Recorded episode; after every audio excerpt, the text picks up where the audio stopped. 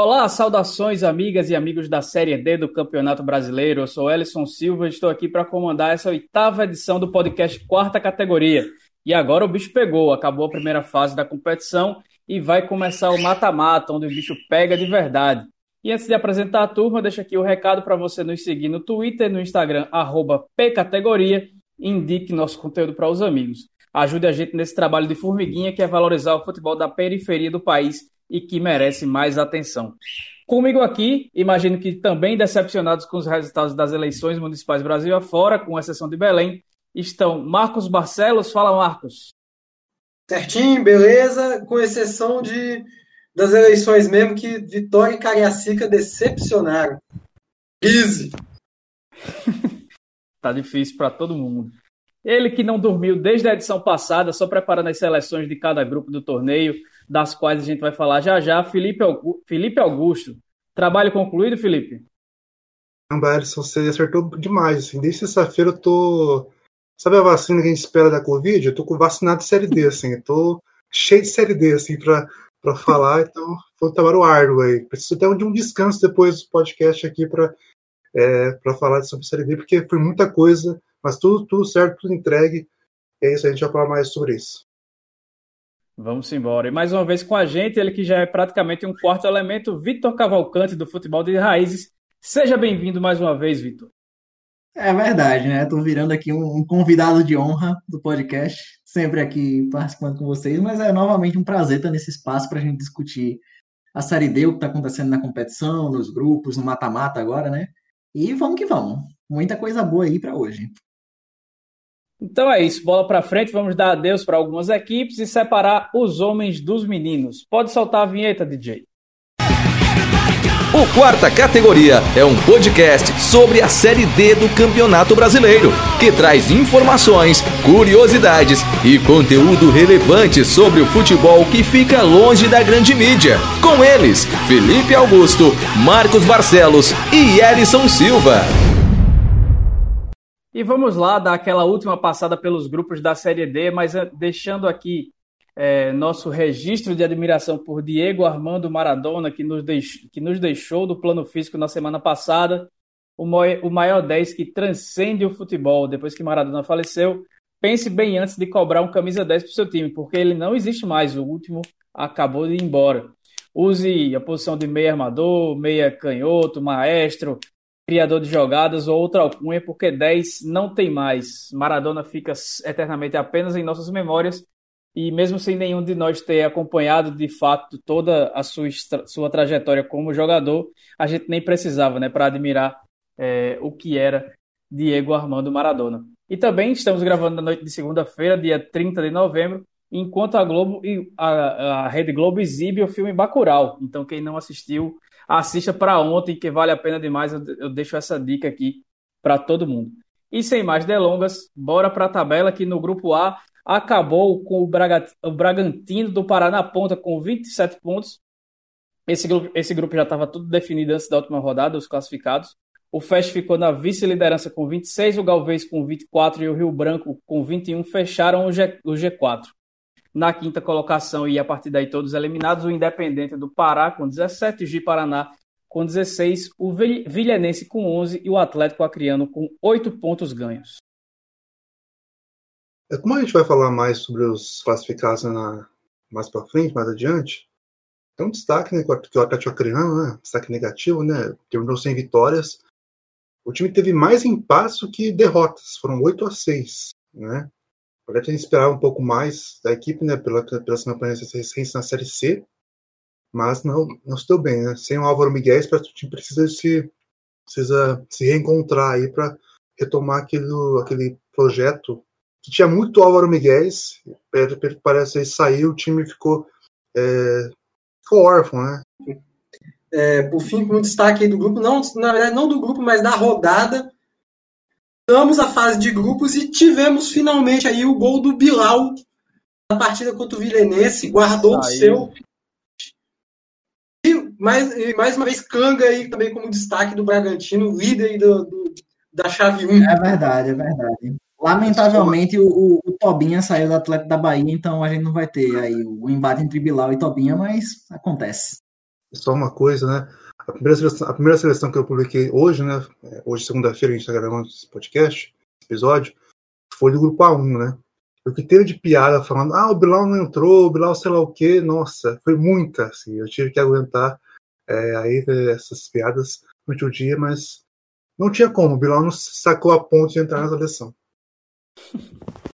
E nessa última rodada a gente tinha um, uma disputa aí pela primeira, segunda e terceira posições entre Bragantino, Fast e Galvez, e acabou com o empate do, do Fast com o Galvez, ele perdeu a liderança aí para o Bragantino na última rodada, o Bragantino que venceu o Vilhenense, ganhou por 3 a 0 fora de casa, em confronto já de contra um time eliminado, né? Passando para o grupo 2, o Altos ficou na liderança com 30 pontos, o River ficou na vice com 29, Piauí em destaque aí nesse grupo, e os maranhenses passando também. Motoclube com 25 e o Juventude Samas acabou é, vencendo seu último jogo contra o Santos e ultrapassou o São Raimundo, acabou se classificando aí para a próxima fase. A gente secou o, time de Roraima no episódio passado, acabou que não deu para se classificar. São Raimundo ficou em quinto com 21, Baré com 13, Santos com 11 e o Sinop fechou a classificação com 7 pontos ganhos. O que frustra né, o São Raimundo né, é que o time foi o melhor eliminado. Teve 21 pontos, né? aquele exercício de imaginação, se o time tivesse em outro grupo, claro que... A, a portuguesa do Rio de Janeiro teve 23, na verdade. Ele passaria também, ele foi o ah, segundo é melhor.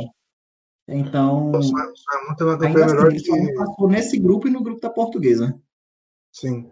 O Globo, por exemplo, por exemplo, o Sonhamundo e o e o portuguesa seriam terceiros colocados no grupo do grupo A8, que o terceiro teve 21 pontos, não, teve 20 pontos, eu acho. Então, teve essa campanha muito boa, mas que não chegou até a fase de grupos. Quer dizer, a fase mata-mata. E aí os nordestinos acabaram desbancando as equipes do norte do país nesse grupo. No grupo A3, aquele que ninguém queria, a quarta colocação, o América ficou na liderança com 28 pontos, o Salgueiro até diminuiu essa vantagem na, na última partida, ficou com 26. O Floresta em terceiro, que também já estava classificado com 24. E a quarta posição ficou com o Globo, que venceu o Atlético de Cajazeiras por 3 a 0 O Trovão jogava lá em Ceará. E aí o Canindé chegou tentando mudar todo o estilo de jogo, colocando o time para marcar lá na frente, sendo que o Celso Teixeira é retranqueiraço. E aí o time não se deu bem, foi muito abaixo no primeiro tempo, merecia ter perdido já no primeiro tempo, mas saiu com 0 a 0 Na volta do intervalo, o Canindé colocou o zagueiro Egon, que a gente já falou aqui também que ele causou alguns problemas de relacionamento por lá. Ele entrou para reforçar a defesa, ficou com três zagueiros, só que o Egon, meu amigo, se juntar os pesos de nós quatro juntos aqui, não dá a metade dele. Entrou do tamanho do mundo, quase que ele não cabia no enquadramento da, da transmissão do Maicu, gigantesco. Tanto que pode ver no, no segundo gol do, do Globo, ele volta para marcar, ele chega uns três anos depois de que, que o atacante já tinha feito o gol. Então foi uma situação desastrosa. Então o Atlético que foi uma equipe muito inconstante, e que tinha um ataque até que muito bom para o nível de não só do grupo, acabou ficando de fora. Quem ficou de fora também foi o Campinense, que, apesar da campanha pífia, deve anunciar nos próximos dias a renovação com a FDA Esportes para seguir comandando seu futebol, ou seja, complicado. Aí na, na rabeira da tabela a gente tem Afogados com 13 e Guarani de Sobral com 11. Rapaz, chama muito a atenção essa situação do Atlético Cajazeiras, viu? Porque acho que toda equipe da quarta divisão queriam ter o Bruno e o Pachu como dupla de ataque. Inclusive, eles saíram na seleção, mas a sonolência que o setor defensivo desse time tinha era algo impressionante. Inclusive, a gente chegou a comentar isso ainda no primeiro turno.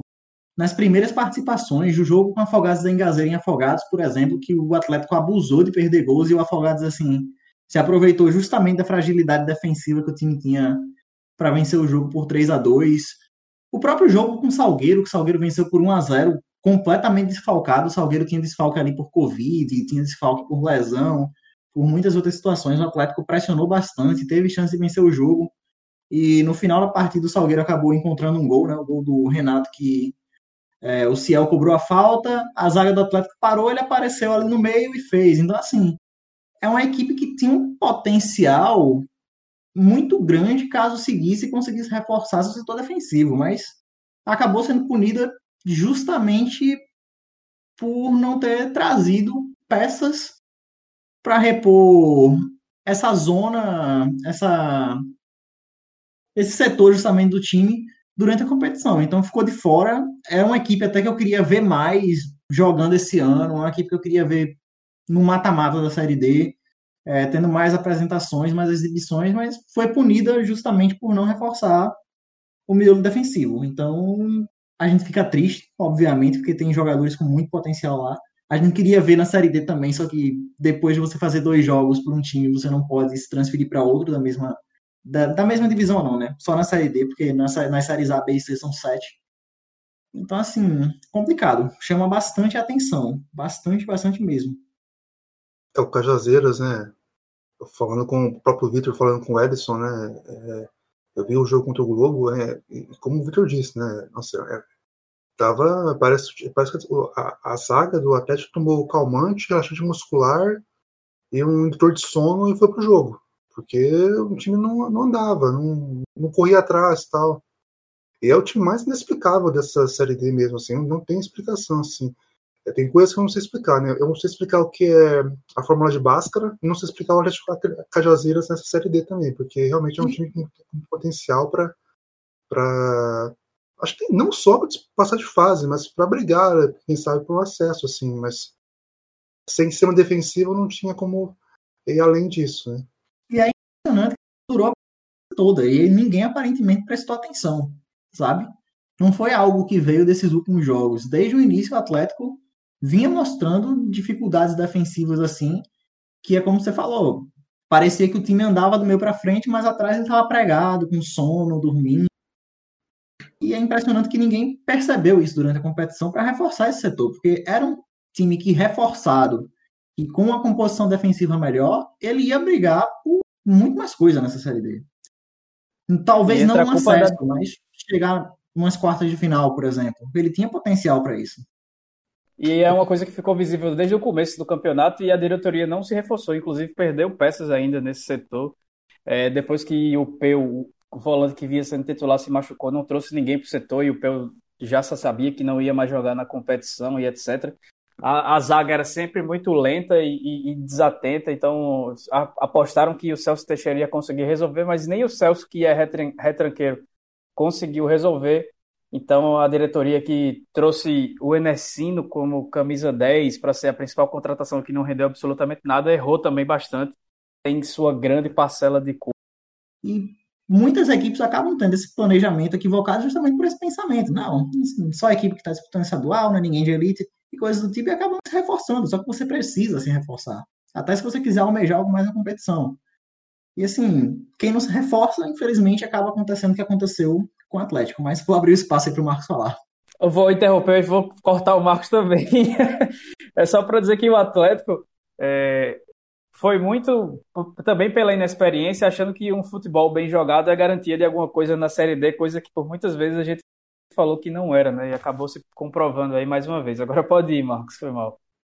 Beleza. Não é que eu ia falar que ninguém é mais do que você, isso que, que vive aí na Paraíba, sabe como, como tá sendo difícil o momento aí do, dos times paraibanos em competições nacionais, né? Na Série C, a briga de foice aí pra, entre Botafogo e 13, né? Escapar da, da do rebaixamento. E no, na Série D, os dois representantes aí, mais um ano, segundo ano seguido, e temos os dois representantes da Paraíba caindo na primeira fase. Ano passado com seis jogos, esse ano com 14, né? Eu vou ter Isso. que reforçar a equipe da Paraíba para o próximo guia da Série D, porque vai precisar de um reforço. Já tem um nome já, mas. É... Ah, posso, posso falar quem, é, quem seria? Pode falar, fica à vontade. É a Ana Nóbrega, né, que participou do guia da Série A2. Já fiz o pré-convite para ela e ela vai tomara que aceite né, o, o, definitivo para falar sobre o terceiro clube do Paraíba, que inevitavelmente vai acontecer, já que Botafogo e o 13 vão cair para a Série do ano que vem. Isso. Paraíba é o único estado do Nordeste que nenhum time se classificou para a segunda fase. Exatamente. Na verdade, eu fico triste assim, que ou o Botafogo ou o 13 vão cair. Fico triste também que o Imperatriz caiu, mas o que alivia é que pelo menos um dos dois vão ficar. Fico triste que o Imperatriz caiu por todo o contexto que o Imperatriz caiu. Não era um clube que tinha potencial para se desenvolver, isso tudo acabou caindo no conto da empresa. isso tudo e agora está pagando o preço por isso. Vamos ver se vai conseguir voltar no médio prazo. Aposta um braço que não, que não volta ninguém ano que vem. Mas vamos para frente. É... Enquanto isso, enquanto os times estão nessa situação, o Instagram da Federação Paraibana de Futebol está dando parabéns para um clube chamado Spartax, que sequer disputa campeonato esse, esse ano. Vamos lá. Grupo A4, ABC com 26 pontos, terminou na liderança. O Itabaiana ficou em segundo com 23, Vitória da Conquista com 22 e Coruripe com 21 pontos fecham o G4. Quase deu para o Central, se não fosse aqueles nove empates, é, ter, poderia ter se classificado. O Central também ficou com 21. O Mossoró, Potiguar do Mossoró ficou com 19, o Frei Paulistano com 11 e o Jaciobá com 4 pontos e incríveis 54 gols sofridos em 14 rodadas. Nem me lembre do Central, Alisson. Eu fico triste, porque essa foi uma eliminação doída. Muito doída, inclusive porque, assim, é, o time chegou no penúltimo jogo contra o Itabaiana, que era um jogo Você jogar no Mendonção e sair com um ponto, com três pontos, não é para qualquer um, não. E assim, sai atrás, 1 a 0 empata o jogo no finalzinho e faz um pênalti besta aos 50 minutos se ele não tivesse feito aquele pênalti, se tivesse empatado aquele jogo, estava agora na segunda fase, na quarta posição, não ia estar em terceiro com Vitória da Conquista, porque o Vitória da Conquista tem mais vitórias. Mas se conseguisse tirar um desses empates ao menos, a gente até agora Salgueiro Central na segunda fase, que ia ser um jogo espetacular. Ia ser briga de foice aqui. E assim, é complicada. A situação de Central é muito complicada, muito delicada. Inclusive, após o jogo contra o Jaciobá, que o time ganhou, mas ficou de fora. O diretor de futebol da equipe, me fugiu o nome dele a cabeça. Ele deu uma entrevista à Rádio Metropolitana FM de Caruaru, que até despertou um pouco a ira do pessoal da Metropolitana, que disse que para 2021, na situação financeira que o Central está, a folha salarial, o teto para comissão e elenco teria que ser de 50 mil reais. Só que 50 mil reais, num contexto de campeonato pernambucano, é folha de um time que vai brigar para não cair para não dizer folha de um time rebaixado. Porque assim, não sei se no Pernambucano de 2020 a gente tem alguém com essa folha. Acredito que o Decisão, que devia ter uma das menores folhas, rondava esse valor, mas é, é, folha de um time que não vai almejar nada. Já é um time que agora depende muito do Salgueiro para ter calendário no próximo ano. Salgueiro vai estar jogando a segunda fase, obviamente que para o Salgueiro só por ele, mas para o Pernambuco, pelo Salgueiro e pelo Central. Porque senão o Central vai ficar sem calendário, é um recordista de participações na, na Série D, mas está aí dependente do maior rival na atualidade, justamente para disputar em 2021. Então, assim, uma situação muito delicada que o time está vivendo, preocupa muito a imprensa local, inclusive com a possibilidade aí de uma ação coletiva dos jogadores, né? Tá todo mundo muito preocupado com essa possibilidade, com essa situação, porque a gente não sabe como o time vai arcar. Eles haviam feito um acordo para pagar uma parcela dos salários agora esse mês e falaram para os jogadores basicamente que não ia ter como pagar e quem não estivesse confortável com isso que podia sair do clube. Em resumo, que vão pagar só na metade de dezembro, lá pelo dia 15 de dezembro. Então, assim, é um time que está vivendo uma situação muito complicada. Praticamente brigou para subir ano passado, a Jacuipense que acabou eliminando o Central acabou subindo, mas é, é complicado, é muito complicado. E assim, é, nesse grupo, agora já falando do contexto do grupo, surpreende muito a classificação do Coruripe, porque não foi um time que fez um estadual bom, era uma equipe que antes da competição ninguém apostava, era uma equipe que, assim, pelos nomes que a gente pegava, ela era muito limitada, mas que, ao contrário do Central, demonstrou bastante organização durante o campeonato, demonstrou, assim, um trabalho bem feito, um planejamento bem realizado. Tinham alguns nomes que ajudaram, de fato, a carregar a equipe para essa segunda fase, como o Leandro Sardinha, camisa 10, o William, atacante, e alguns outros jogadores, mas não era uma equipe que a gente esperava a classificação. Inclusive, também não esperava a classificação do Potiguar, que acabou ficando de fora, mas esperava mais o Potiguar que o próprio Coruripe. Porque se a gente for pegar os elencos, nome a nome, o Potiguar tem alguns jogadores que, assim, no papel, para o nível da série, B, da série D, eles são muito bons. Por exemplo, o Romeu, volante, que entrou na seleção, Ele era volante, mas fez seis gols, carregou esse time do Potiguar nas costas. O próprio Diego Viana fez um bom campeonato também, que Vitor. era o camisa 10 do time. Mas o Vitor. Coruripe... Oi? O, o Romeu é o que jogou o Paraibano pelo Souza, o volante? Acredito que sim, Marcos. Marcos não, Ellison. Deixa eu te dizer aqui agora. Ele, se for o mesmo, que eu imagino que era, ele, sa- ele quando ele saiu, quando, quando o campeonato parou, ele era o artilheiro É do sim, Souza, ele inclusive, no jogou, campeonato. ele jogou com o Souza.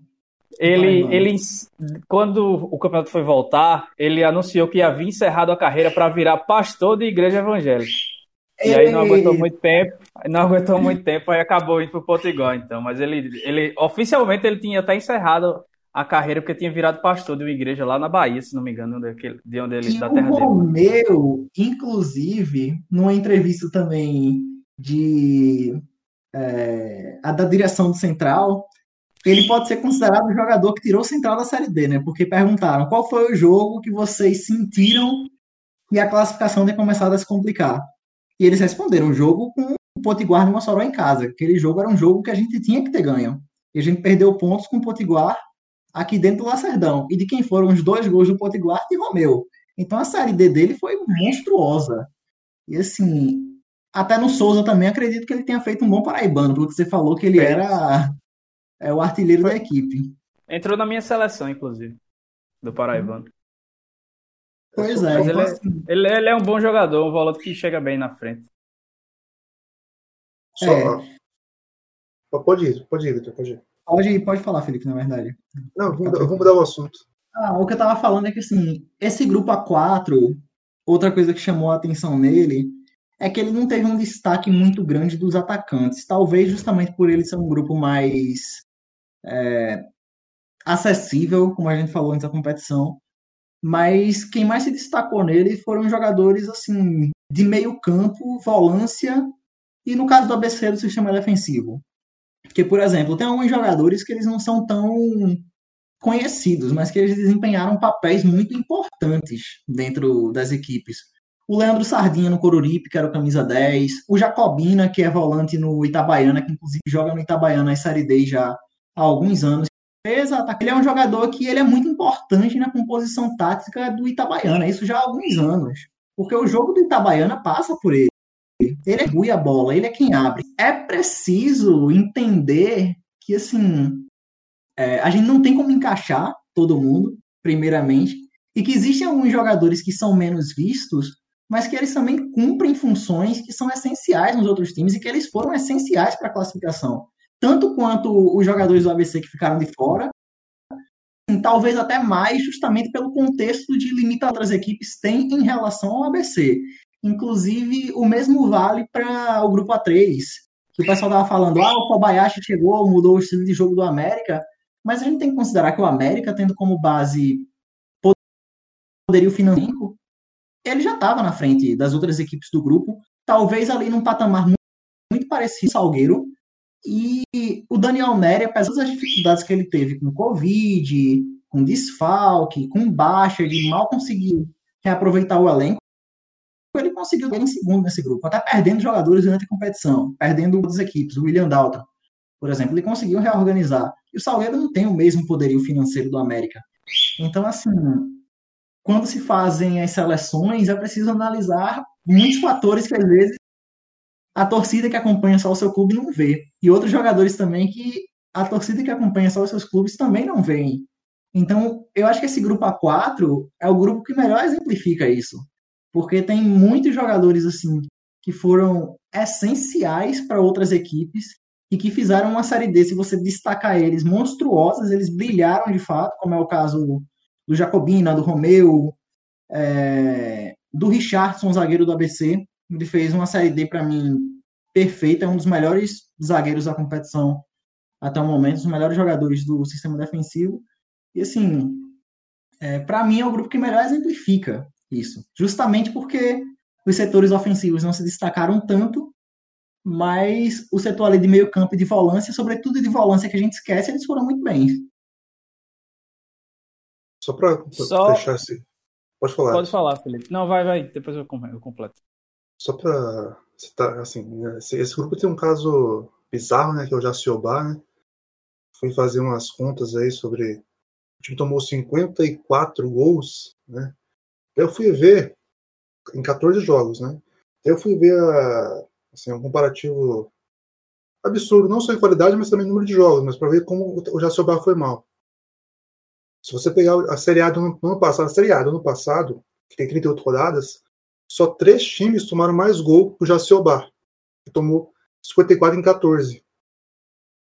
O Jaciobá tem um ataque, tem um ataque melhor do Coruripe, que foi classificado, e o Frei Paulistano. Fez 17 gols.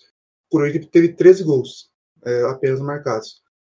É, Jaciobá, e também fui fazer uma conta né, de que os times que o Jaciobá empatou, né, se mudaria a tabela e não mudaria. O Jaciobá empatou com três classificados, Tabana, Vitória da Conquista e Coruripe, empatou com o Central. Mesmo se o Central, claro que se o Central vencesse esse jogo e os outros três empatassem, o Central passaria, mas mesmo que, os, mesmo que o Jaciobá terminasse sem, sem nenhum empate, né, não mudaria a classificação, porque o Jaciobá teve essa, essa peculiaridade de ter é, empatado com três clubes classificados e o, e o Central que foi eliminado. O Coruripe tem algo bem peculiar também, né? Ele foi bem cirúrgico nos jogos que ele fez gol. Porque, assim, se a gente for pegar, o Coruripe fez 13 gols nessa primeira fase. Só que desses 13, 1, 2, 3, 6, 8, 9, 9 foram em jogos que ele venceu. Ele venceu seis partidas, no caso. Venceu o Potiguar por 1x0, Frei Paulistano por 1x0, ABC por 1x0, Jaciobá por 3x1, Itabaiana por 2x0 e Vitória da Conquista por 1x0. Então, assim, eles souberam escolher a dedo os jogos que eles tinham que fazer gol. Porque nos outros que eles sofreram bastante, eles não fizeram. Eles usaram a cota ali certinho. E só a título de informação, estava falando aí do, da, do poder né, que alguns times têm, que outros não têm. É, a gente falou que o futebol paraibano está mal. O 13, por exemplo, perdeu seu capitão, Robson, para o América de Natal, e seu atacante titular, Douglas Lima, para o ABC, faltando um jogo, apenas o um jogo que vale a permanência do time na Série C. Então o 13 está com salários atrasados e tudo mais, e aí sem poder de barganha acaba reforçando alguns times aí da Série D que vão disputar o mata-mata da quarta divisão nacional. Mesmo caso do Rodrigo Andrade, que era o camisa 10 do Botafogo, que vai para a América do Natal também. Só que o Rodrigo Andrade é outra situação, porque ele foi dispensado por justa causa depois de ter, é, de ter causado uma briga no treino na semana passada. Ele levou um murro na boca e saiu apanhado e ainda foi dispensado por justa, justa causa do clube. Então, os times da Paraíba reforçando aí é, os vizinhos norte-rio-grandenses nessa reta final de nesse mata-mata da Série D do Campeonato Brasileiro.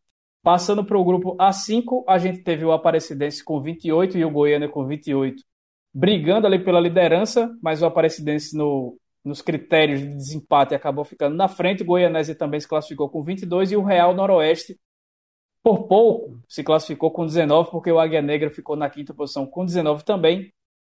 Lá embaixo ficaram o Vitória com 16, o Operário com 12 e o União Rondonópolis com 11, Marco. Bom, Erickson, a última rodada aí a gente teve jogos protocolares, né? É, já esperávamos que a Aparecidense ia atropelar o Operário. Não, talvez não por seis gols, mas a, gente esperava a vitória da Aparecidense garantir sua liderança. É, esperávamos também, quer dizer, pelo menos eu esperava que o Goiânia fosse vencer o Real Noroeste, até pela ótima reação que o time goiano está tendo, e pela campanha que o Real Noroeste tem nos jogos fora de casa. É, esperava o Águia Negra batendo o União Rondonópolis na última rodada, talvez não com essa dificuldade toda, foi um jogaço 4 a 3 é, E também esperava que o Águia Negra não fosse conseguir reverter essa situação para conseguir a sua classificação. Agora, o que eu não esperava era uma vitória do Alvianil capixaba. Né? O Vitória ganhasse do Goianésia por motivos de Goianésia foi para o Espírito Santo com um time um pouco modificado, mas com peças ali que jogaram durante a competição, né? Time com peças titulares. E o Vitória está priorizando as quartas de final do Capixabão. Né? Meteu basicamente uma equipe reserva. Vamos olhar aí, ó, escalação. O Harrison, goleiro, voltando de, que não jogava desde a quinta rodada contra o Real Noroeste. É, tivemos aí retorno do Léo Breno, que, que, foi, que, que, esteve lesionado por um bom tempo. É, Igor Pimentel, que é volante, já foi titular na equipe, mas para essa para essa Série D, passou muitos jogos no, no, banco. O Grafite foi titular, mas nessa na, na Série D, alguns jogos. Mas nesse jogo atuou na lateral esquerda, sendo que é lateral direito. É, Anderson, o, tivemos o Anderson Magrão aí, centroavante, que tava, foi por bastante tempo titular, mas em alguns jogos perdeu a posição. Carlos Vitor foi basicamente reserva do Edinho na, no torneio.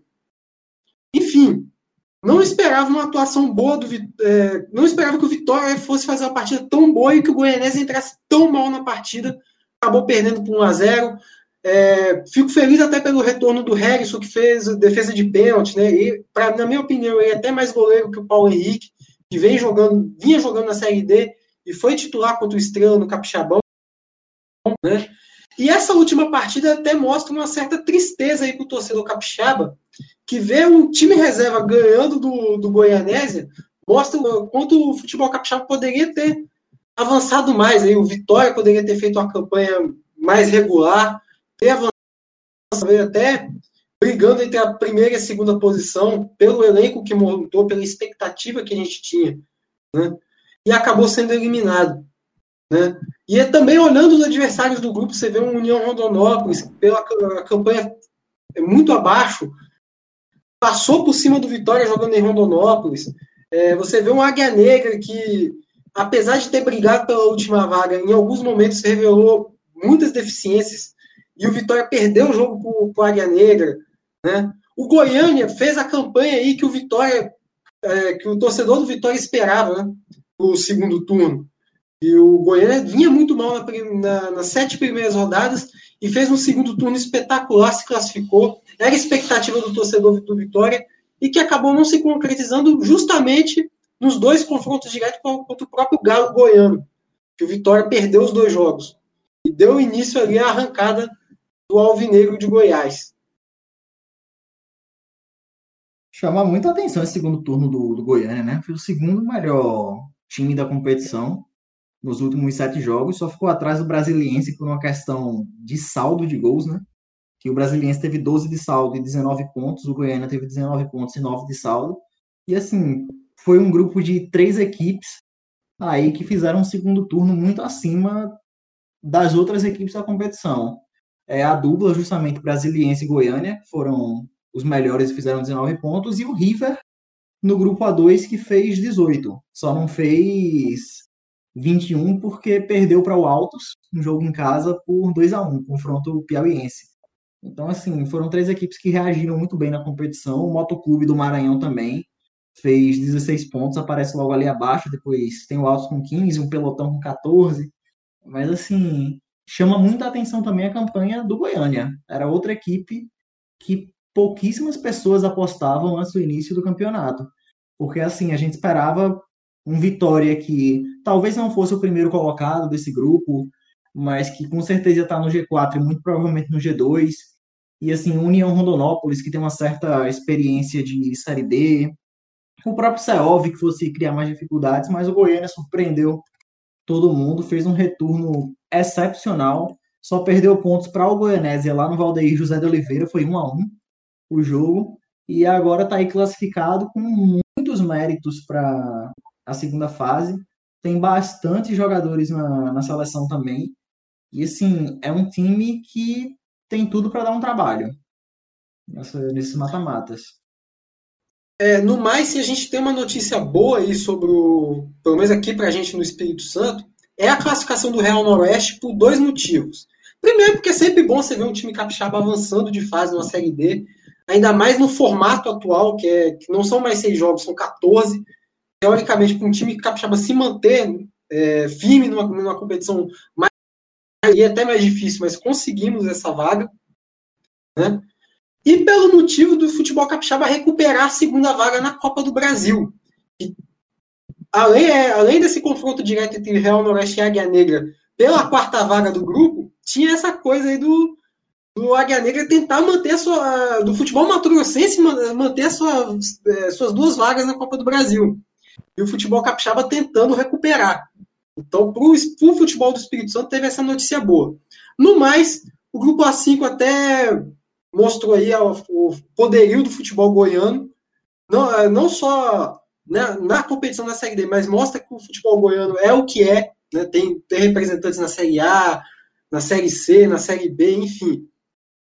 E o futebol capixaba como emergente aí, é, é o cenário que está se pintando aí nacionalmente. Futebol do Mato Grosso, decepção aí por, por conta de você ter um, um, um, time chegando na Série B, mas que na Série D não consegue corresponder à altura.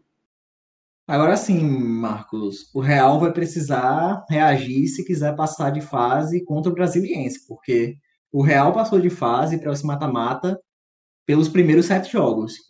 Que os últimos sete jogos do Real Noroeste ele não passaria de fase. Ele só fez seis pontos, ficou bem abaixo, bem atrás, inclusive, do Vitória, que fez dez, atrás do Águia Negra também, que fez dez.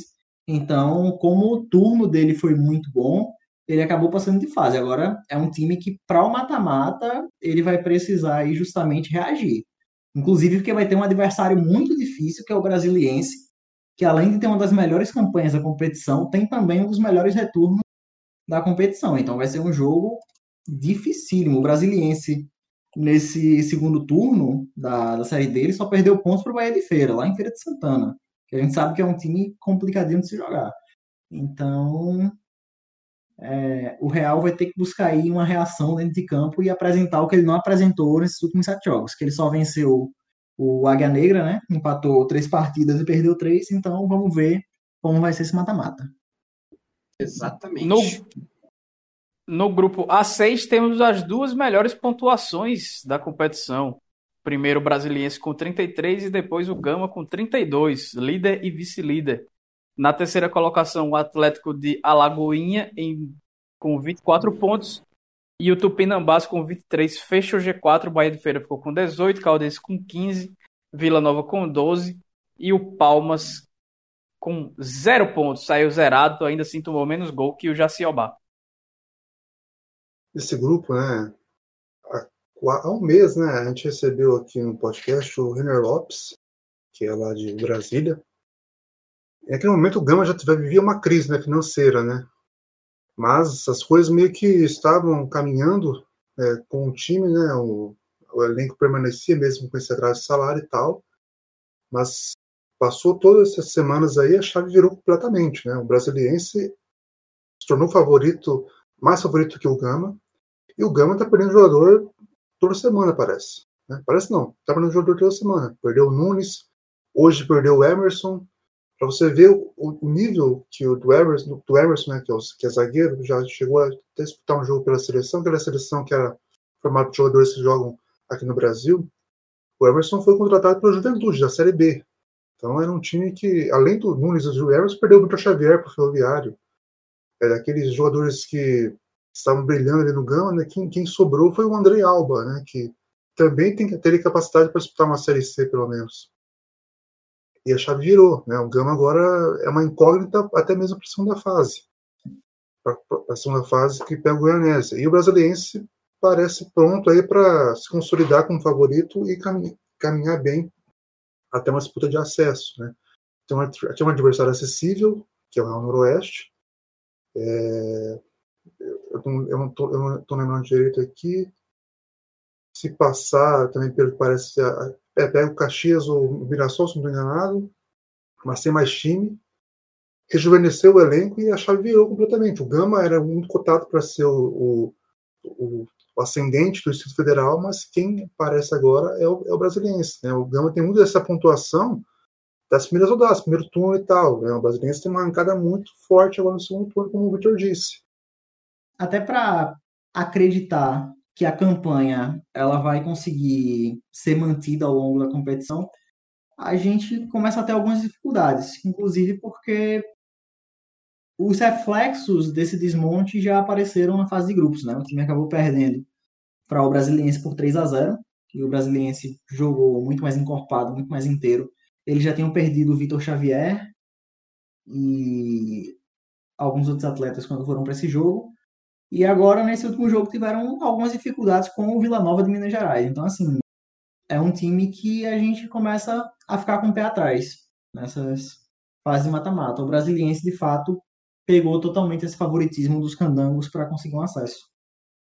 Agora, falando sobre esse confronto entre Gama e Goianésia, é, como a gente tem falado aqui, como vocês mesmos falaram, tudo vai depender de como o Gama vai chegar para esse duelo, porque eu acompanhei os quatro jogos do Goianésia contra os times capixabas, três deles muito abaixo do esperado, né? tomou de 4 a 1 do Real Noroeste em Águia Branca, perdeu pontos para o mesmo Real Noroeste jogando em Goianésia, que, como a gente falou aqui, o campanha do Real Noroeste fora de casa é muito irregular, mas conseguiu tropeçar contra o Real.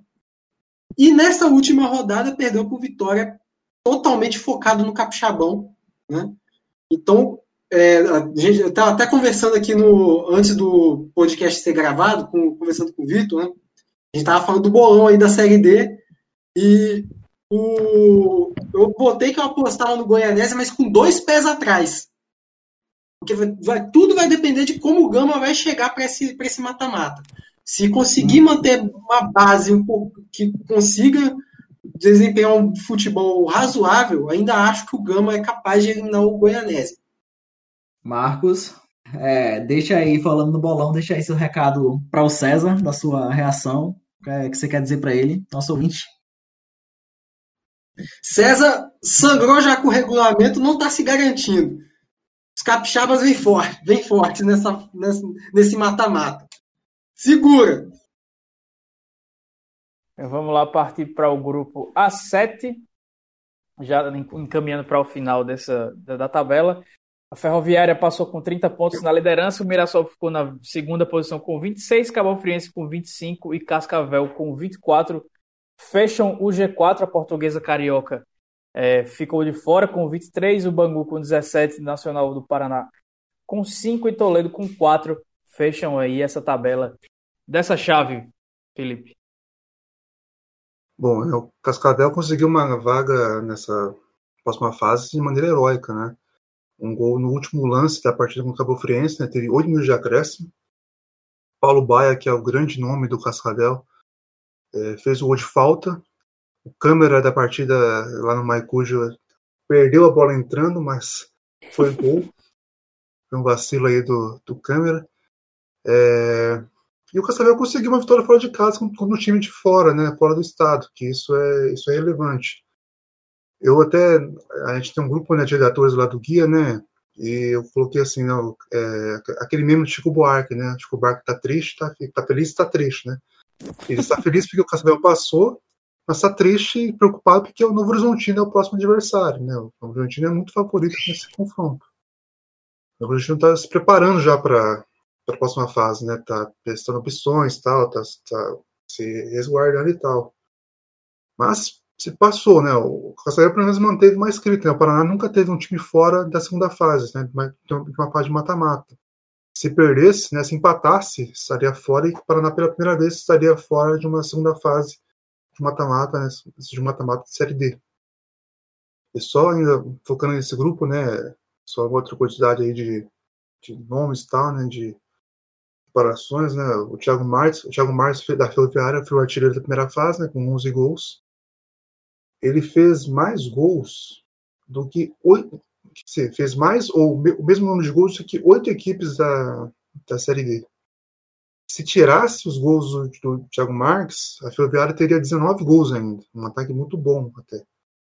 Então, temos aí um grupo com Ferroviária e Mirassol classificados de maneira é, esperada, não era nenhuma surpresa. Terminaram em primeiro e segundo lugar. A grande surpresa é a Cabo Friense, né? Se apostava muito nesse grupo no Bangu, né? É, eu, eu também, dos Rediocas, era o que, que eu mais apostava antes, antes de começar a competição. Mas a Cabo Friense conseguiu aí reverter dentro de campo, né? mostrou dentro de campo que tinha time para disputar não só a vaga, mas também a liderança, né? Quase conquistou a Ferroviária tem um jogo fácil com o Nacional, então não teve, não teve disputa, né? A Fluminense lutava pela segunda, pela segunda posição, mas acabou né, que pelo, pelo, pelo chaveamento, né, teve, vai ter uma vida mais menos complicada, pelo menos se, se tratando de, de peso de camisa, né? Peso de camisa não, não rende é, não rende acesso, não rende classificação, mas teve uma teve um lado né, não vai ter esse peso tão tão forte, né? Para cair, para cair do lado, caiu do lado do, da Aparecidense, do Pinambás, e pega o São Luís agora na próxima fase, então teve esse alívio, pelo menos em tradição, né? Não vai ter esse peso, apesar que a gente está vendo uma série D sem torcida, então tem essa pressão também, mas fica esse registro aí desse grupo que acabou, o Cascavel conseguiu se classificar. Lutou, o Cascavel estava parecendo muito com o Atlético de Cajazeiras, uma, uma defesa muito sonolenta, muito sem intensidade, e o, e o ataque, o meio campo para frente, que sustentava ainda a chance da equipe. Ao contrário que o Algeiras, o Cascavel conseguiu passar de fase. Passando agora para o último grupo, o grupo A8, que tem o Novo Horizontino em primeiro com 31 pontos. É, o São Luís ficou em segundo com 23. Essas, essa disputa, essas disputas pelas três últimas vagas estavam abertas até a, a última rodada. Quem levou a pior foram, foram Pelotas e Joinville. Mas além do Novo, Novo Horizontino, passaram São Luís, Caxias é, com 21 e Marcílio Dias com 21. O Pelotas ficou com 20, o Joinville também com 20, Tubarão com 7. E o São Caetano levou um 6 a 0 do Caxias na última rodada, ficou na lanterna com 6 pontos ganhos apenas. Eu falei né, da, no episódio passado, né, se se o Caxias fosse eliminado, né, que teria uma disputa muito grande para ver quem seria a maior decepção da Série D, pelo menos para mim, né, que seria o Caxias ou o Vitória. Né? São duas equipes que foram colocadas não só para passar de fase, mas colocadas como candidatas ao acesso. Aos trancos e barrancos, o Caxias passou, né? não fez o que Vitória fez. Então, é, já fica até a questão aí que Vitória, para mim, é a maior decepção. E o Caxias conseguiu essa, essa, essa vaga, né? Aos e barrancos. Teve um tropeço com o Tubarão na, na rodada, mas conseguiu aí vencer o Sugartan, que não é nenhum, nenhuma dificuldade. E pela, pelo contexto da última rodada, né, deu a lógica, né? Marcelo Dias venceu dentro de casa, São Luís e Caxias venceram os piores times da chave. É, e o jogador do Pelotas e Joinville tem muito sim do que ficar amargurado, ficar frustrado, porque era é, a diferença era pouca entre de qualidade, né? E fica, fica a questão para ver se. Porque esses elencos que passaram, Marcelo Dias, São Luís e Caxias, eles têm muito o que provar ainda. Talvez uma segunda fase demonstre isso. Apesar que são dois jogos, né? Não vai ter um tempo assim, mas talvez agora, quando a gente fala que o fato começa, ou pelo menos recomeça a segunda fase, é um outro campeonato, os times do Sul, né? Esses times que passaram atrás do Novo Horizontino terão essa chance de se provar numa segunda fase o Pelotas, que acabou ficando de fora, né? Ele teve até uma grande chance, entre aspas, de acabar passando de fase contra o próprio São Luís, que passou. São Luís passou com 23, o Pelotas ficou com 20. Quando estava jogando na boca do ovo, nesse segundo turno, acabou perdendo para o próprio São Luís por 2 a 1 Se esse jogo fosse empate, por exemplo, o Pelotas tinha passado. Mas uma coisa que chama a atenção nesses jogos de volta, que a gente estava comentando a campanha dos times aqui nesse retorno antes de, de começar o programa para ver quem estava em alta, quem estava em baixa, é que o São Caetano, com toda a crise que viveu, ele fez um retorno que foi apenas melhor que o do Palmas e o do Jaciobá, mas praticamente empatado com o Jaciobá. Porque os dois fizeram um ponto, o Jaciobá ficou com menos 25 de saldo e o São Caetano com menos 24. Então, a gente lamenta, é um time que é tradicional no futebol brasileiro, tem uma história assim no início desse século muito legal, mas que está vivendo um período bem difícil. Então é isso. Dessa vez a passada na tabela foi mais detalhada, porque tem muita gente que vai se despedindo e a gente espera que possamos ver daqui a mais. ver mais uma vez, daqui dois, três, quatro anos, de volta na Série D, porque a gente sabe das dificuldades de muitas equipes. Então, na verdade, é torcer que para que simplesmente sobrevivam, que se mantenham no futebol, que não baixem a cabeça, que é isso aí. A Série D se engrandece é, com, com esse novo formato e com a participação de várias equipes que, que são tradicionais e que estão retornando ao cenário nacional participando da quarta divisão ou que das que estão emergindo e fazendo suas estreias ou suas primeiras participações nesse que é o torneio que abrange todos os estados da federação. Então, lembrando que estamos no Twitter, no Instagram, arroba pcategoria, siga lá a gente e compartilhe nosso conteúdo. Até a próxima, valeu!